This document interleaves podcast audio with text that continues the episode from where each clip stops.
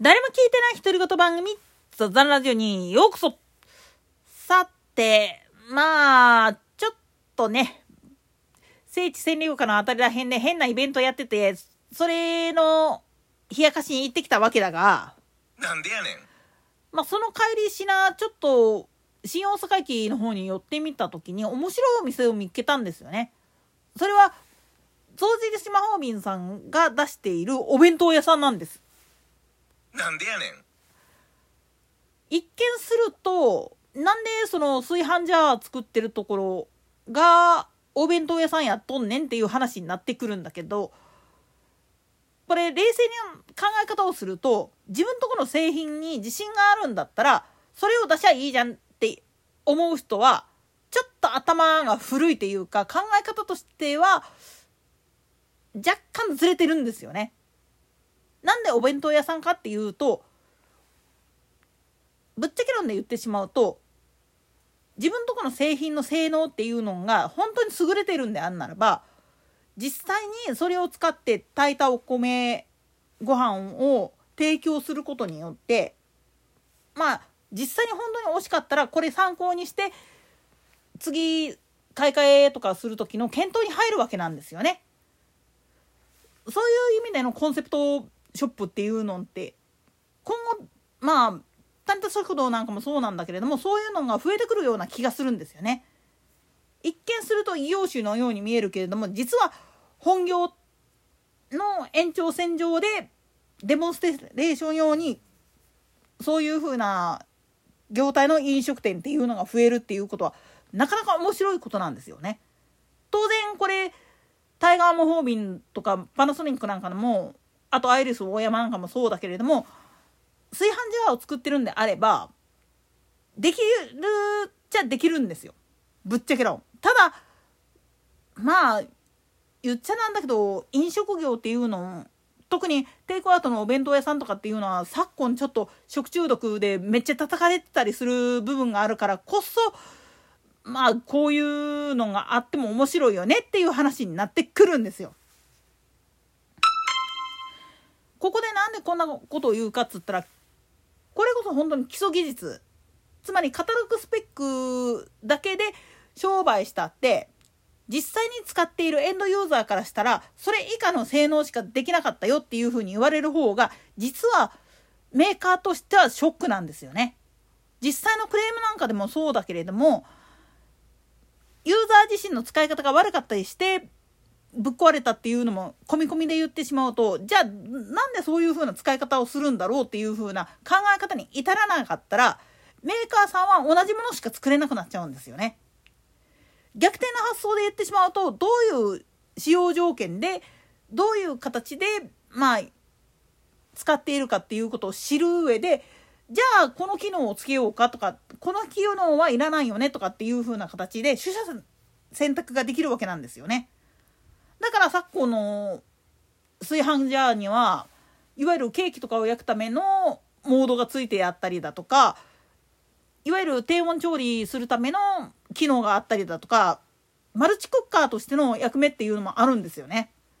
で今回象印さんの方のやつっていうのはあくまでも炊飯器としてご飯ガス釜とかで業務用で炊くんではなくって実際の市販の電気ジャーでそれだけのクオリティのものを作れますよっていうのをデモンストレーションするためのお店なんですよね。だからお米にしても普通の白米でブランド米で玄米の3種類から選べるっていう形なんですよ。おかずに関しても大体4種類か5種類ぐらいから選べれて価格的にも1,000円から1,500円ぐらいっていう結構リーズナブルお弁当としてはリーズナブルな部類なんですよね駅弁として買うんだったら。こういったことを考えるとなかなか面白い商売やってるよねっていう話だしでさっきも言ったように炊飯ジャーを作ってるメーカーさんが自信持って出してるんだからじゃあ自分ちでもこれ作れるよねっていう話になってくるんですよ。ご飯このメーカーさんのを買ってご飯を炊いたら同じような出来栄えになるよねっていうことで買い買い替えのまあ言ってみれば基準になったりするっていうことなんです。おそらく狙いとしてはそこだろうなっていうのが分かるしでタレント食堂なんかでもそうだけれども体組体系とかっていうのを作ったとしてもそれをもとに何をすればいいのって言われた時に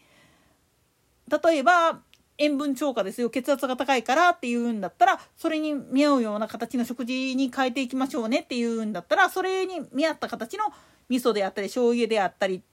あるいはインスタント食品なんかを提供すればセットでまあ言ってみると買ってくれるあるいは参考にしてもらえるっていうことになるんですよね。つまり基礎研究があってこその応用編でありそのための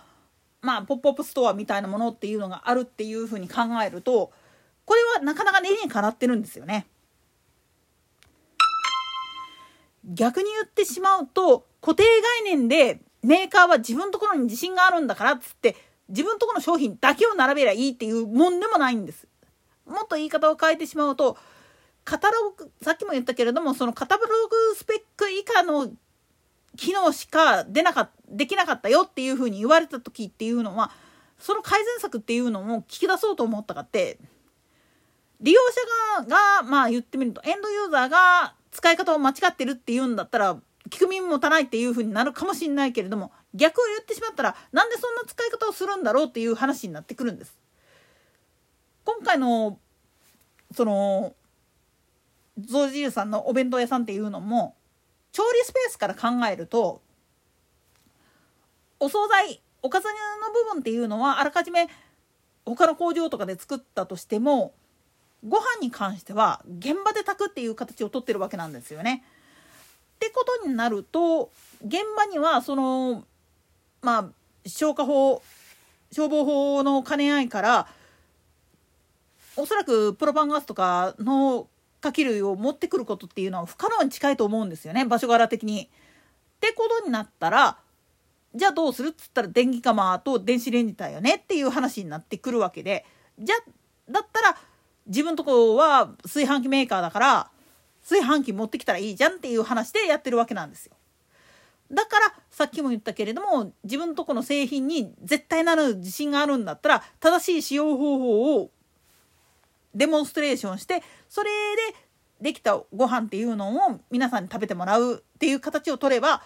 一石二鳥なわけなんですよね。ただ単純に家電量販店で並べて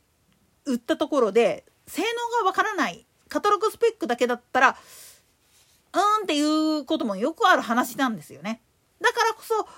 こういう形のアンテナショップっていうか異業種の携帯でデータをフィードバックするための場所っていうのを作ってやるっていうこともすっごく大事なんです。これからの時代においては。逆に言ってしまったら枯れた技術をバカにしてパクって作ったところでそれ以上の発展ができないのは何でやっつったらそっからのフィードバックもっと言い方を変えてしまったら使い勝手っていうのはエンドユーザーによって変わってくるわけやからその分だけどういう機能をつけてどういう機能を排除してっていう風な形で開発を進めていくかっていう余地を作っておかないとダメなんですよね。そういった意味では本当に技術大国日本っていうのを象徴してるショップだなって思ったんですよね。まあ次もっぺん利用するかなまあ新大阪駅に行く用事があるんやったら利用するとは思うんですよね。こういう面白い感じのお店っていうのはできればもうちょっと増えてほしいなっていう気持ちもあるしね。といったところで今回はここまで。それでは次回の更新まで